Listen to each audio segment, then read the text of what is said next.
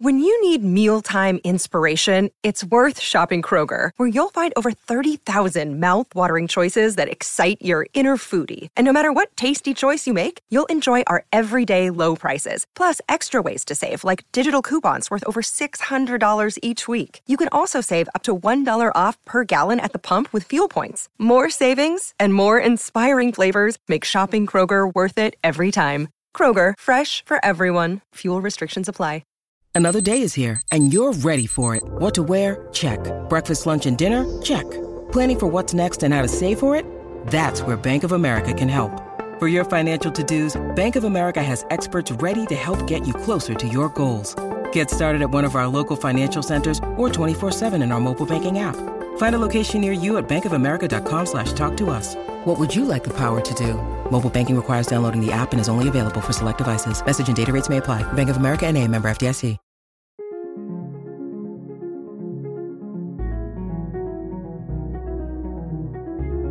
Welcome to the Proust Questionnaire. 35 questions giving us insight into what makes creative people tick.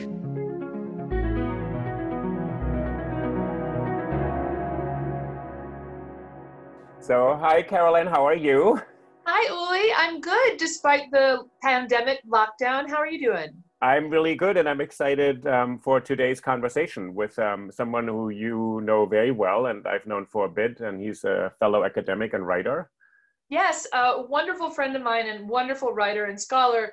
His name is Maurice Samuels, nickname Maury, which I think I call him probably in, involuntarily on the podcast throughout and he is a specialist of 19th century French literature and also Jewish studies. He's a professor at Yale. He runs the Center for the Study of Anti Semitism at Yale, and he's an author of four books. And you know a little bit, I think, about the latest book. And The Betrayal of the Duchess is about a woman who tried to put her son on the French throne in the mid 19th century. Her 11 year old son and I said to Maurice somewhere in the podcast that is like a plot line in Game of Thrones of a mother who is putting her 11 year old son on the throne.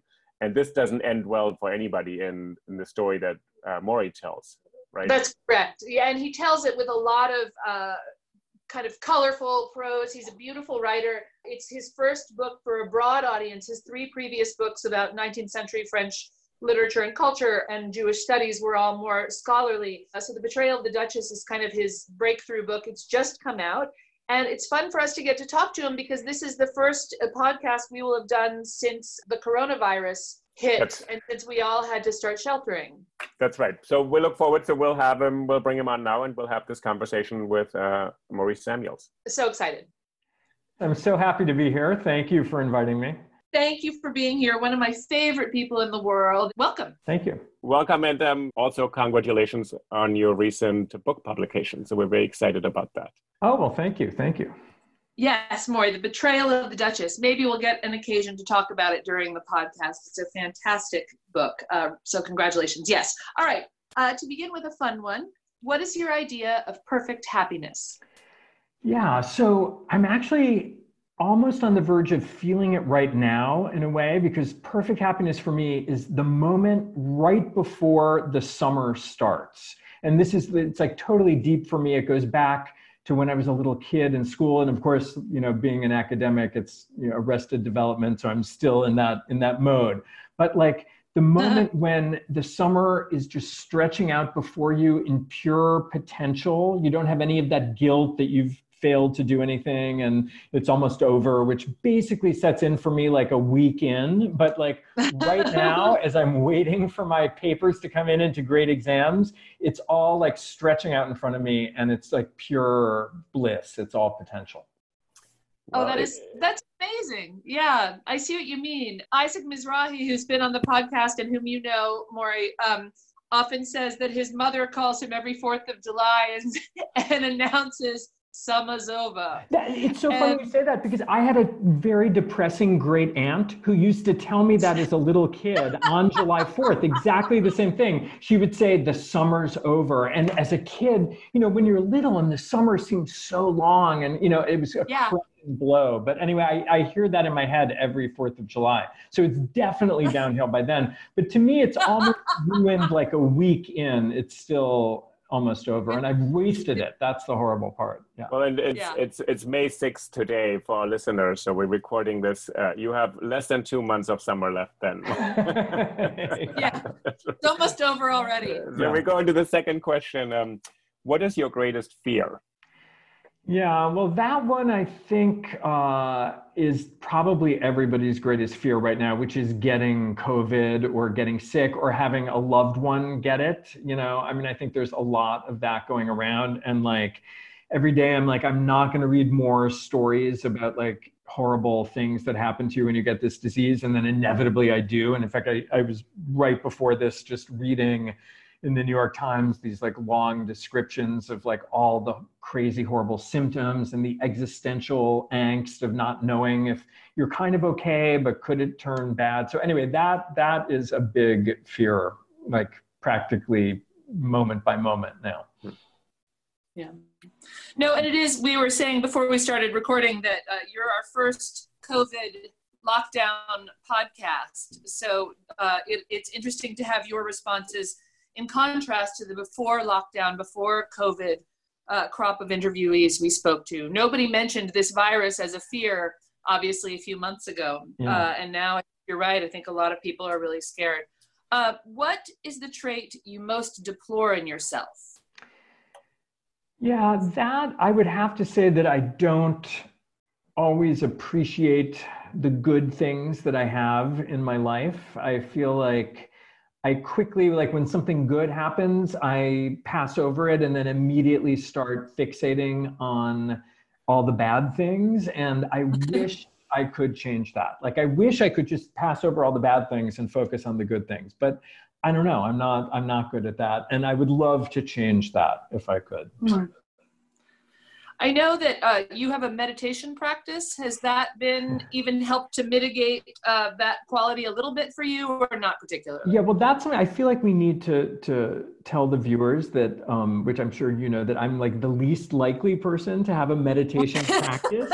That's why it's so great. Yeah, but uh, and as Uli probably knows, it all happened because of this place called Mindful, but without vowels. So MNDFL, which opened on Eighth Street in our mutual neighborhood where we all live, and I started going there. And yes, so I, that is something that I've been trying to definitely to work on. You know, and there's like.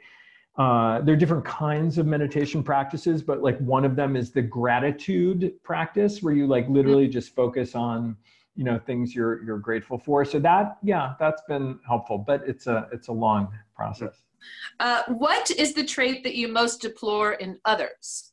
yeah there i think i have to go with it's maybe a tie between selfishness and lack of compassion for other people both of which I feel like are manifest daily in the two hour nightmarish press conference by Trump.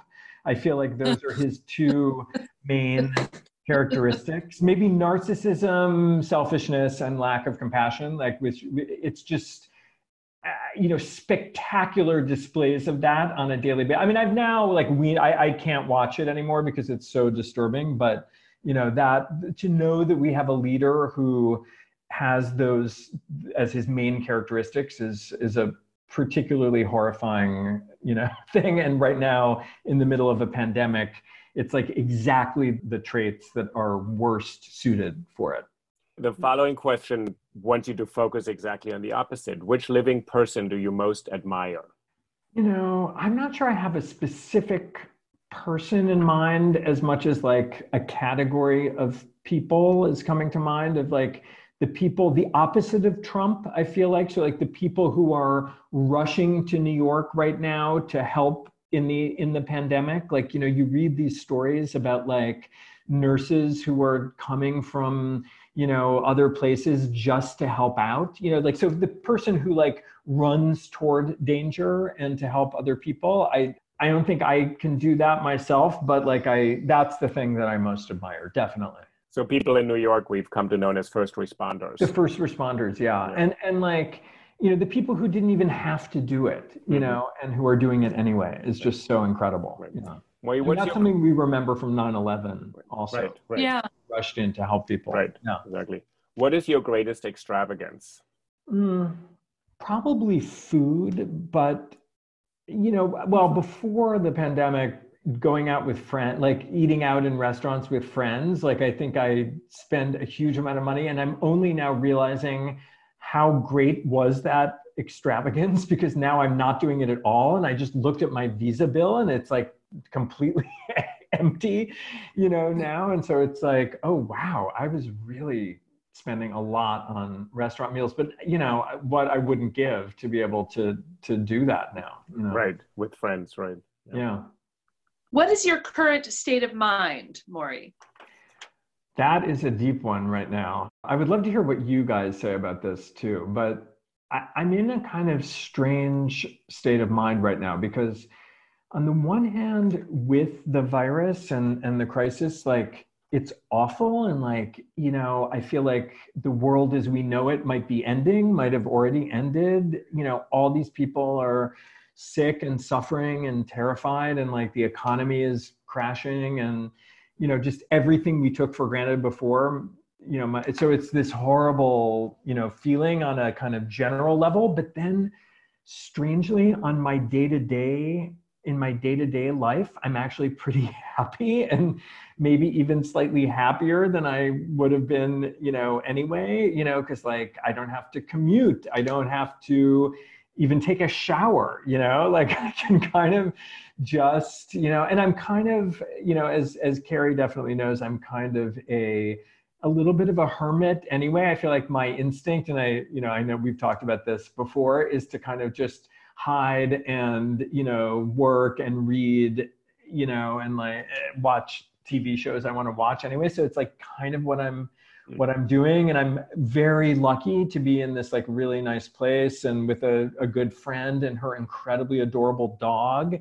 You know i have it very good and i realize that but i'm incredibly guilty because i realize other people don't and you know so uh, yeah. So it's a very conflicted state of mind.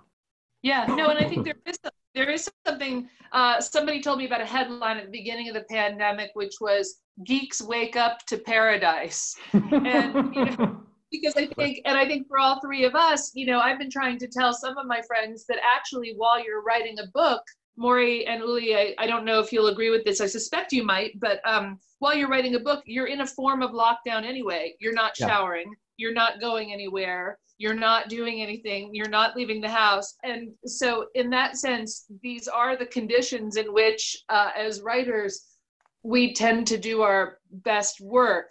Yeah. Uh, and feel the most comfortable. Maybe we're drawn to that kind of work because we're we have this sort of introverted Instinct. hermit side of our personality. Uli, are you feeling that too? I mean, to me, this feels exactly like writing a book.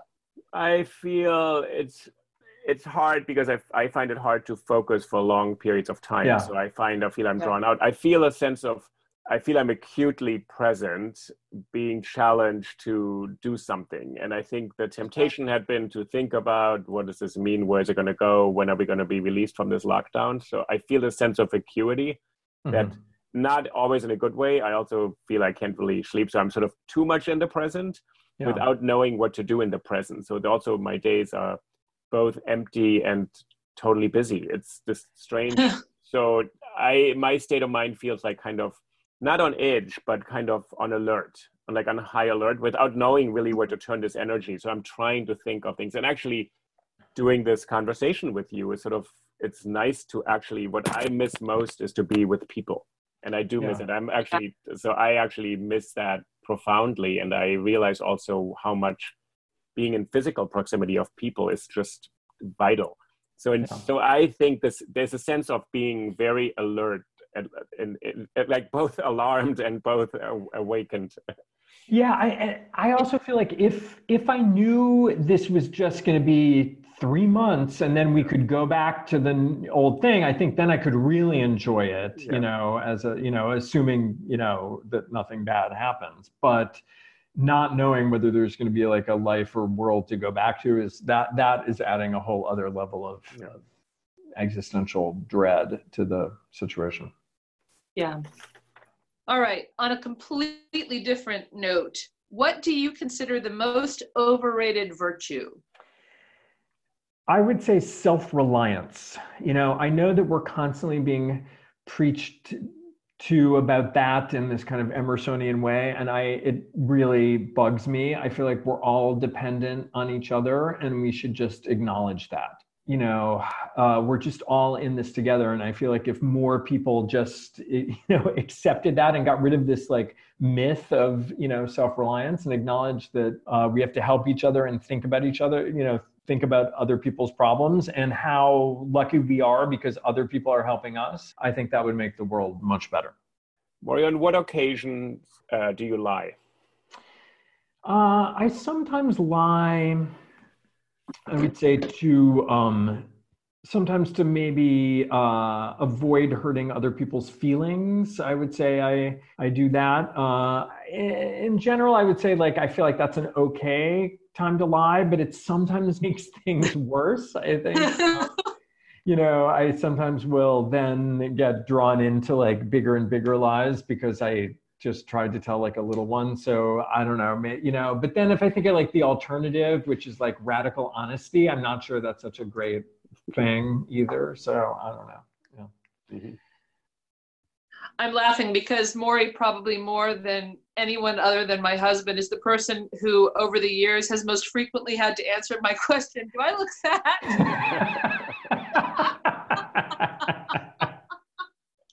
and I know there are many times when you've lied. So thank you for that more. I have your, never lied about that your one. Lack of radical honesty has really has um preserved my my my fragile sense of self. okay.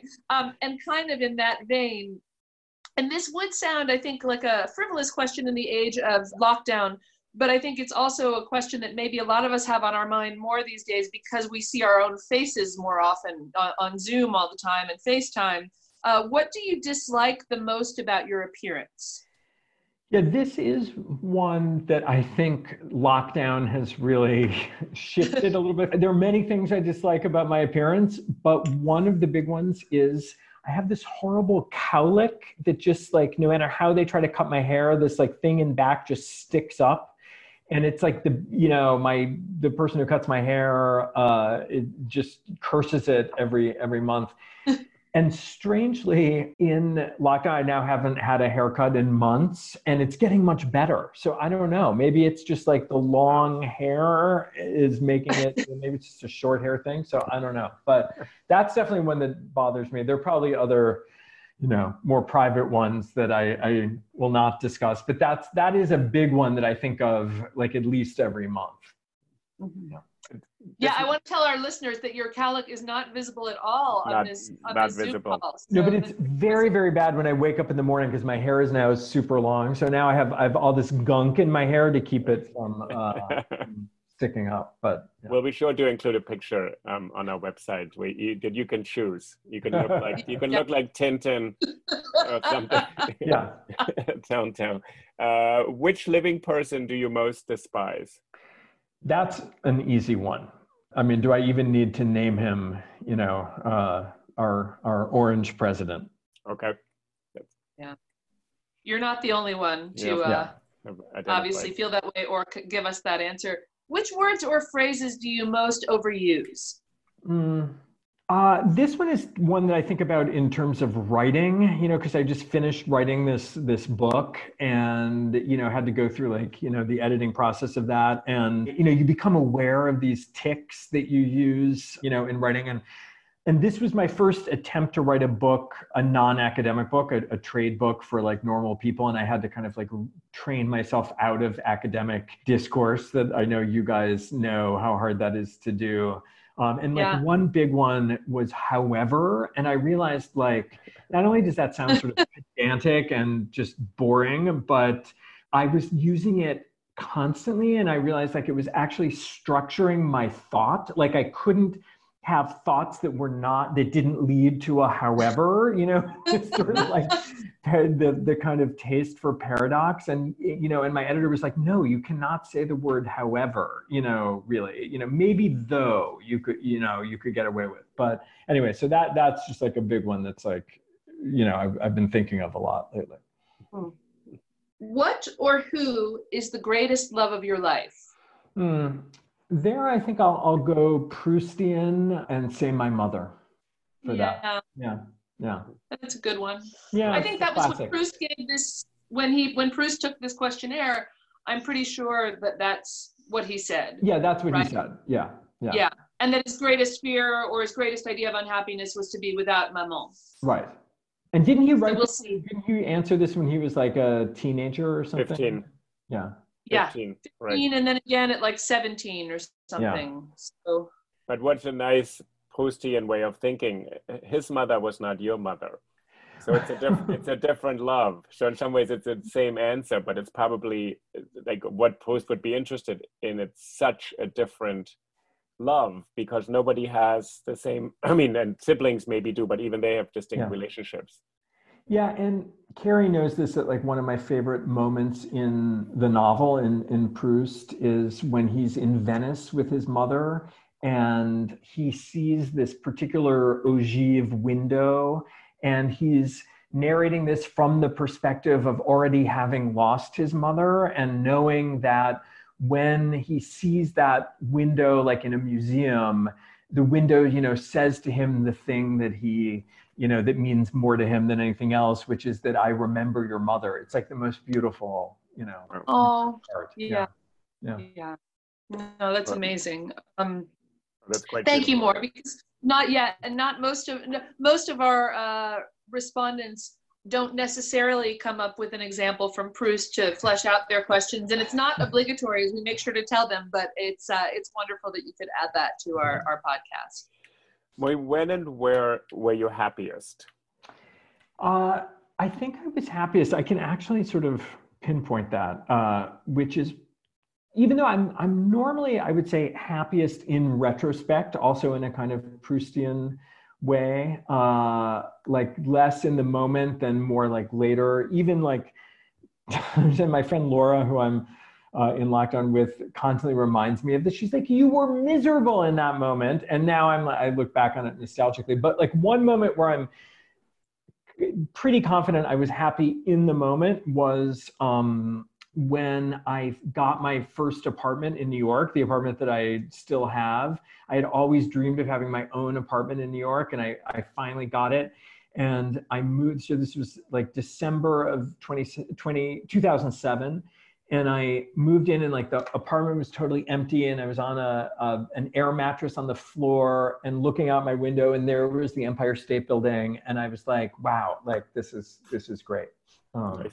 so And, I had just like, you know, uh, escaped, you know, having lived nonstop in New Haven for a year and a half, and I was totally, which you guys also both relate to. So it, it was all the the sweeter.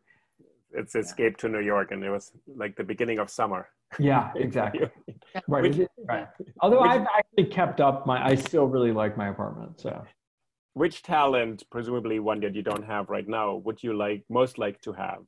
Um, you know, I think probably like a lot of people, I would like to be a great, or probably like a lot of literature professors, I would love to be a great novelist. I think that would be, you know, uh, you know, an incredible talent. Uh, I wish I could do that. Probably number two would be to be able to nap.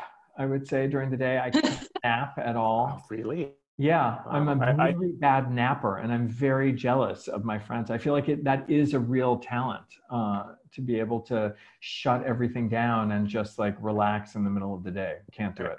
Oh, I cheat in meditation all the time, and I totally fall asleep. so, so actually, that helped me a lot. I do, I had I have a great napping skill now. Since I Well, maybe- Uli, because I'm with Maury, I would love to be a novelist and I can't nap. And Uli, you are a novelist and you can nap. So I'm wondering maybe maybe, they go two are together. somehow interrelated. Yeah, do they Yeah. go together? I do actually think they go together. I think there's that p- moment in writing when you just want to crawl under the table or something, so you shut down and sleep for 20 minutes. there's, there's that. Definitely, there's that. Yes. okay, um, Maury, if you could change one thing about yourself other than your cowlick, what would it be? Kind of similar, I guess, in a way to the what I most deplore question. I think just the, well, it's also something I've kind of been working on in meditation, but like the inability to exist in the present moment, I, I would Mhm. say is like, that's always been a big problem for me and the inability to like feel happy in the present moment and that's been brought home recently because in springtime, especially in New York and on our block, there's this one flowering tree and it mm. only like flowers for like a week or two in April. And I both like look forward to it and then also dread it and it makes me intensely sad. Like i can't just enjoy that moment but i'm intensely aware it's going to end. And i've always felt that that dread of something ending ruining being in the present moment. And then i found out that there's actually like a whole concept in japanese uh, about this which is the particular kind of sadness you get when the cherry blossoms come out and i was like oh my god that's exactly what i feel you know like this like weird sadness at the most you know what could be a happy moment because i know it's going to end. So yeah i would love to change that and that is something that i do feel like you know meditation has maybe helped a little you know to try to mm-hmm. be in the present moment not anticipating or regretting. Mm-hmm.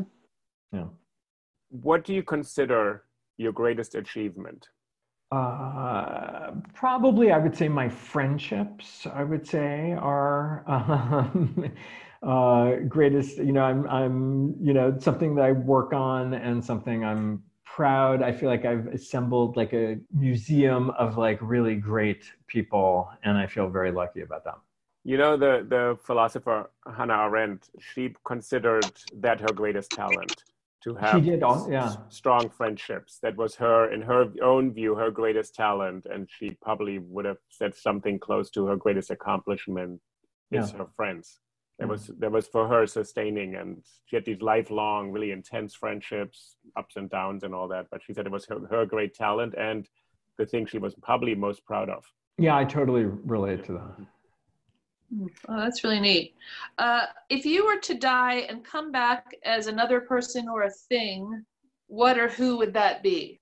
So I'm in lockdown with my friend Laura's dog, uh, and I spent a lot of time contemplating the dog and thinking like being kind of jealous of the dog and like thinking like wow he's you know that it's so great like he's he just exists to love and be loved and you know, chase squirrels all day and doesn't have to worry. Like he's not even aware of the lockdown, you know, like he doesn't have to worry about this virus. It's just like, you know, he gets yeah. his meat, you know, twice a day and that, you know, it's total bliss for him. So um, I don't know. Then I think maybe I would be bored. You know, he does spend a lot of time like staring into space, but I don't know. Like it, it's that's seeming pretty good right now. Where would you most like to live? I'm going to go back to New York on that on that answer. I think, or or like the New York that I feel like we've maybe lost, but um, you know, hopefully we haven't. You know, and I hope that you know it would be great to be able to go back and have the city resurrect and uh, you know have people you know back to you know and i know people are constantly there's this whole discourse of complaining that like new york isn't as good as it was in the 50s or the 70s or you know there's this constant you know complaint that it's but you know i would pretty like a lot of people i think i would pretty much give anything for it to even go back to you know with all its inequalities and rats and horrible stuff but to go back to what it was you know before the virus i think would be pretty great what is your most treasured possession? Yeah, that's an easy one. So I have a uh, a watch that uh, was my grandfather's, and um, he gave it to my dad, and my dad gave it to me. So that that's a pretty easy one. Cool. What do you regard as the lowest depth of misery? maybe a toss up between fearing losing somebody and actually grieving. I think those two things, you know, also something, you know, thinking a lot about, you know, now and like, you know, dreading. Uh, and then feeling, you know, reading articles about other people, and I have friends who've lost people in the in this crisis, and sort of feeling their, you know, pain. I think that is pretty. That's to me the lowest depth. Yeah. Yeah what is your favorite occupation if you were not doing what you're doing now? Yeah. or maybe maybe it actually is what you're doing now. Sorry. Yeah, I mean, like when writing goes well, there's nothing better than that moment. When when it goes badly, it's there's nothing worse. Probably there are worse things. Actually, I, I take that back. But definitely when it goes well, and like you have that moment you know when, when, you're able to kind of lose yourself and like you didn't realize that like five hours just went by and like you're just in the zone and you know things are coming out and you're you're you know happy about it to me that that's a great experience and i and i i love that part of it you know so i would say yeah being a a good uh, you know writer on a good day mm-hmm. mm-hmm. what is your most marked characteristic and Uli and I take that to mean the the character trait that you think other people notice about you first or most. Uh, I think that I'm hyper responsible. Um, I don't know if it's like being an only child, being an oldest child, you know, only oldest kind of thing, but I would say I'm like hyper responsible and kind of a, a rule follower uh, to a fault, I would say, maybe. You know, it's kind of hard for me to just like let go and enjoy if you know i think i should be doing something or and of course you know in our lives as academics like there always things we should be doing you know and that i think can make me kind of miserable you know? It's like you know how can i be happy because i have you know i could be you know reading someone's dissertation chapter or, or something like that. And i know my friend laura who i'm with is like you know when we walk the dog we're in this like little area where you're not supposed to have dogs off the leash and she's like what does it matter of course you know and then we even got yelled at by like one mean lady like and she was like that's against the rules and to me like that's your I, worst I was, nightmare it's my worst nightmare. I wanted to, you know, hide under under the bed for, for a day. And so it kind of ruins. And she's like, but it gives the dog so much pleasure. Why, you know, why don't we, you know? And so anyway, it's like a constant conflict I have, and I know that it really annoys Laura. So I don't know. I mean, you know me pretty well, Carrie. Like, would you? Mm-hmm. I don't know if you would agree that that's a marked characteristic. Oh yeah, well, and I think it's uh, on the one hand, it's one that I a little bit share with you, and on the other hand, I know that uh, there have been times when I've tried to encourage you not to feel so uh, bound by external constraints, and that's that's always for me been a losing battle. Uh, yeah, although it's that same I think sense of responsibility that leads you to tell me that I don't look fat. The, the I think time. we're probably both thinking of some of the same moments at Penn of like yeah. you know being told like you know or feel we both sort of felt like we should you know shouldn't we be like chaperoning the french club at all times.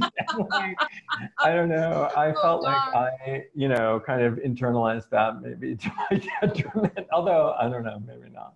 I know. Yeah, no. So for yeah, to explain to the listener, uh, Maury and I were colleagues together right out of graduate school as junior professors at the University of Pennsylvania, and we did we did work in a department where there was a lot of free floating anxiety, uh, a lot of dysfunction, and I think you and I both internalized that as if we just follow the rules that somehow are often unwritten but that must be there then everything will be okay. And and the long story short is that we're not neither of us is there anymore and well, we're also, much happier it's reminding me of that time because like someone and this is maybe going down too far down a, a tangent but the uh, we both had kind of vaguely heard that to get tenure you needed 10 articles and you know which is not easy to produce these 10 articles and a book. And then we were talking to one of our senior colleagues and we were like okay so wait what do you need for tenure again? And he was like oh yeah you need 20 articles. And we were like wait you, you said 10 articles.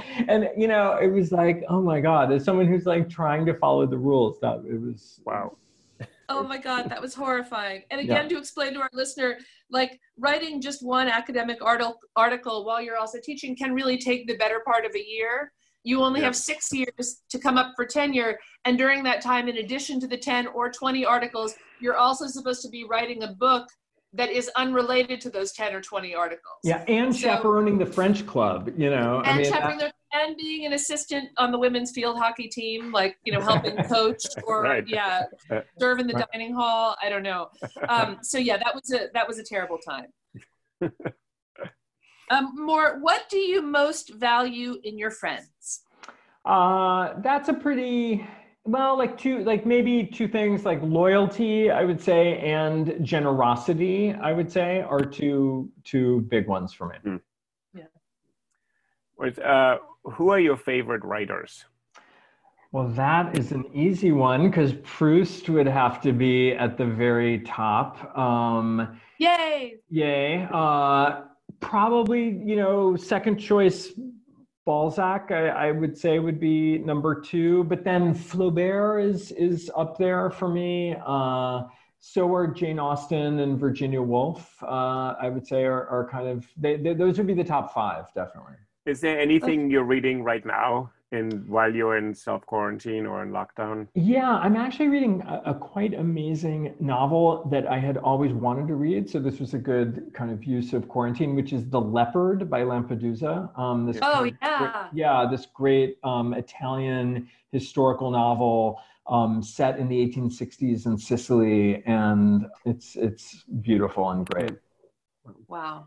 Who do you have a hero um, in in fiction, and we think it maybe is in fiction or film or any any media, really theater, etc. Yeah, that that's also a pretty easy one for me, which is uh, the hero of uh, Flaubert's Sentimental Education. So Frederick Moreau, uh, who's this guy who is just always longing for something he doesn't have, and kind of always just missing out on his i mean this is the running theme you'll see in many of these questions but uh, you know so he's just never in the present moment always just wanting something else and unable to get it and never able to kind of like enjoy his current life because he wants something else. And i remember reading this when i was in my 20s i took off four years between college and grad school and i was working in la and it was just really like i was in the wrong place at the wrong time in Hollywood. And I remember reading this novel and I could not believe that someone had read a no- written a novel like expressing exactly what I was feeling like that. This like very subtle, specific way of being in the world and thinking like, oh my God, I have to go back to graduate school and uh, study 19th century French literature because of that. If you indulge me for a moment, because you guys know much more about this. So Madame Bovary, so Emma Bovary, isn't she also consumed with wanting something else? But she acts on it. Yes. Yeah. And, right. Exactly. And and I think of those books like I tell students like that it's sort of like the girls' version and the boys' version in some ways. So he like kind of rewrote the same novel about you know uh, uh, from a male perspective, and you know hers.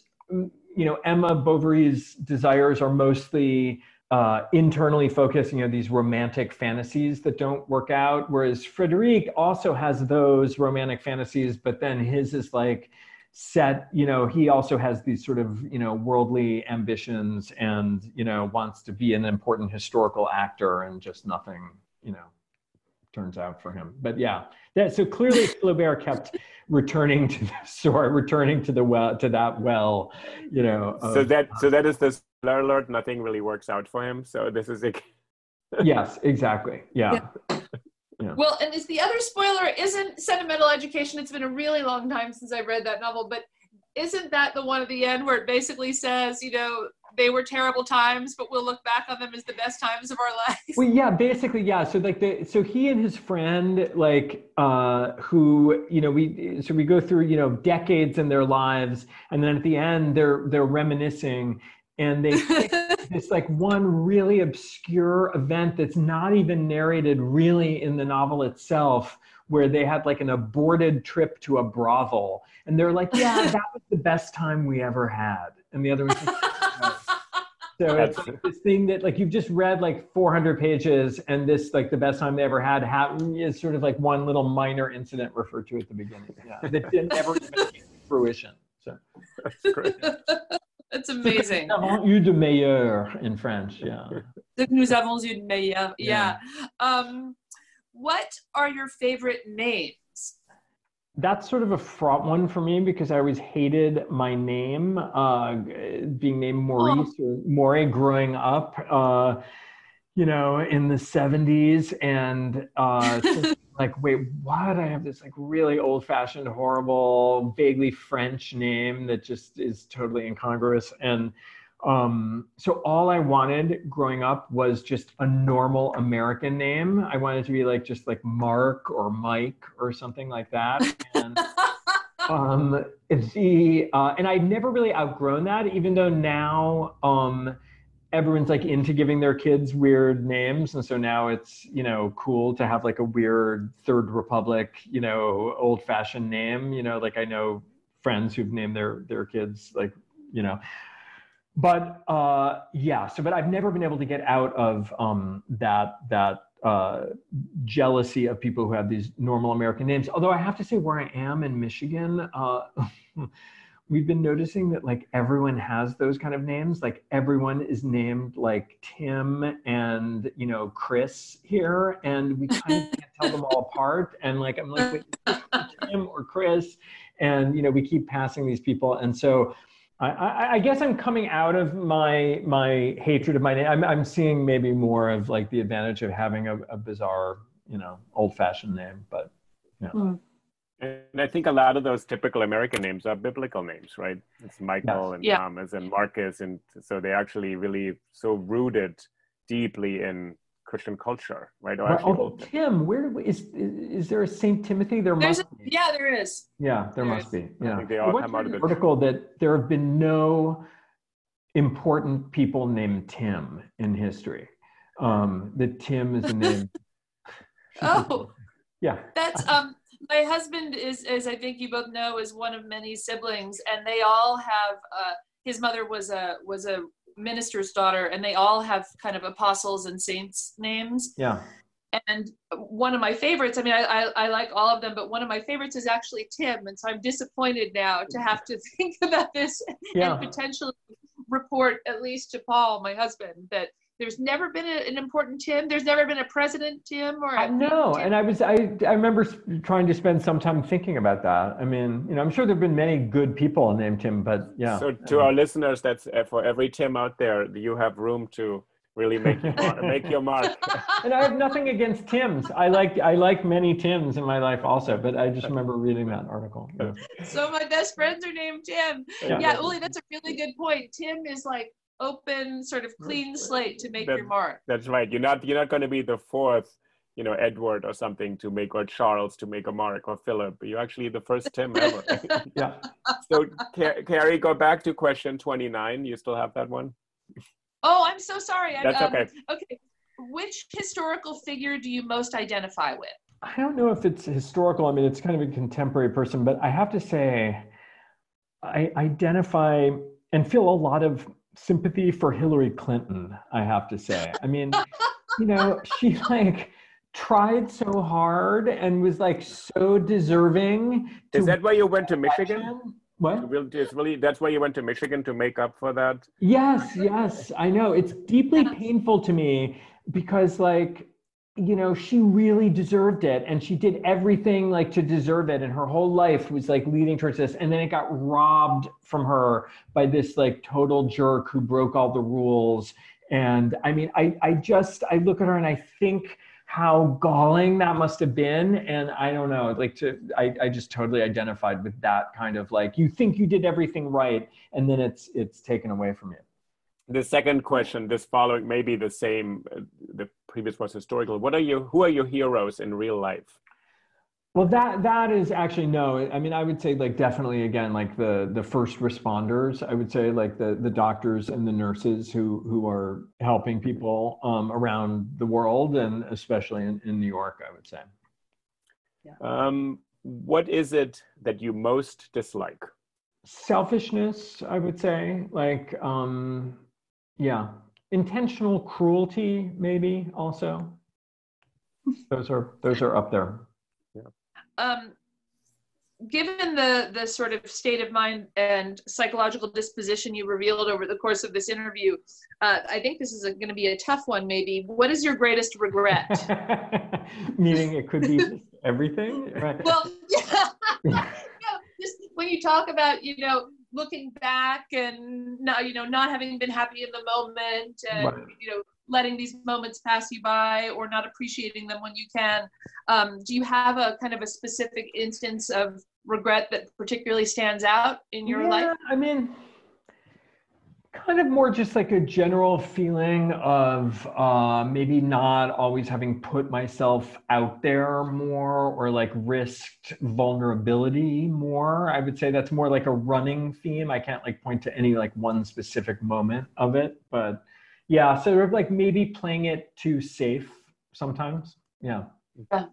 Playing it too safe in what uh, professionally personally? Uh maybe a little bit all of the above you know maybe yeah like um it's just uh, you know always seemed yeah yeah probably i don't know i was gonna say like you know uh probably romantically like never being you know going up to the woman and saying you know like someone who i don't know and you know have some like line you know and like thinking okay this could fail but so what? You know i would never take that risk and so I would say that, but then also professionally, probably too. I mean, I think um, I don't regret, you know, what I did, and like I, I like in many ways, you know, the work I do. But like, you know, I, I, I do. Um, I did have this moment of, you know, a few years in Hollywood trying to be a writer. I don't think that was the right thing for me, but like, I think I, you know, uh, do regret not um, you know, maybe trying also to be an artist and trying also to to to be a writer. And I think I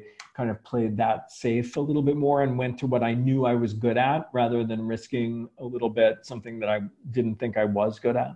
You know. But maybe this is a nice moment for you since you're the betrayal of the Duchess, your book that just came out, is actually a departure from academic writing. So Carolyn and I have by, both done this, and it is a step into another space. It's exhilarating. You know to me the uh, that was i would say a step in that direction to learn how to write in a in a different way and to try to i think it was a more not that academic writing isn't creative because i think it is but to try to tap into to actually tell a story i, I think was really exciting for me and kind of stretch me in this new way. So yeah um, i would say you know baby steps towards you know overcoming those regrets and that that definitely was was a big one. Yeah. Okay the next question is a, a heavy one. How would you like to die?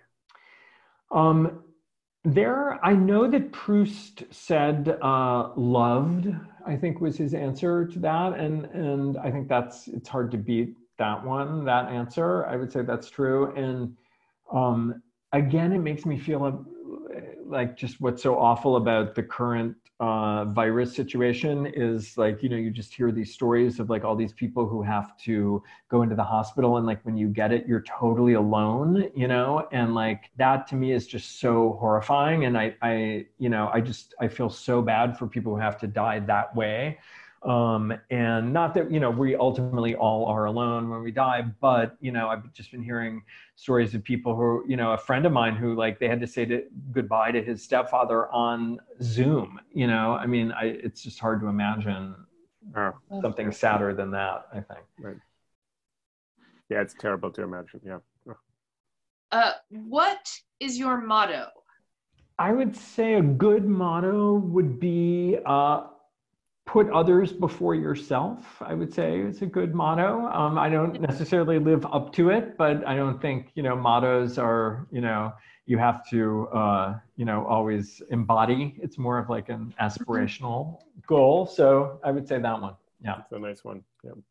Well is there somebody is there somebody we uh, carrie and i add a question to this. Is there somebody you would like to hear from to answer these questions who we could invite on the podcast? Oh, uh, anyone you can imagine, anybody from the whole yeah. world, and we, we prefer yeah. li- li- living people. I mean, yeah. yeah, someone you know or someone you don't know, or both. right. I mean, I would love to hear Hillary Clinton answer some of these these answers. Um, if she would, you know, do it honestly at this point, you know. Um, yeah, um, that that would be a that would be a big one um, for me. We'll tell her you sent us. That'll yeah, that's great. okay. Maury, so, thank you very much. Maury Samuels, you were a wonderful guest. So, yes, thank you so much for participating today. Yeah, thank you guys so much for uh, for inviting me. It was super fun. Cool. And we wish you the best of luck with your your book that's come out. We're gonna put that on our website. So we have a website, and the podcast is hosted everywhere you can find podcasts. So hopefully people will pick up The Betrayal of the Duchess. Tell us in one sentence what that book is about. Yeah, it's about this uh, tiny four foot seven duchess who led a civil war to reconquer the French throne for her 11 year old son. And it's about the man who betrayed her, who was the son of the chief rabbi of France, and how this case set off uh, the first anti Semitic affair in modern France. It's straight out of Game of Thrones. So. yeah. that's what. Yeah, I have not watched Game of Thrones, but that's what I've heard. Uh, I sh- that's how I should pitch it exactly.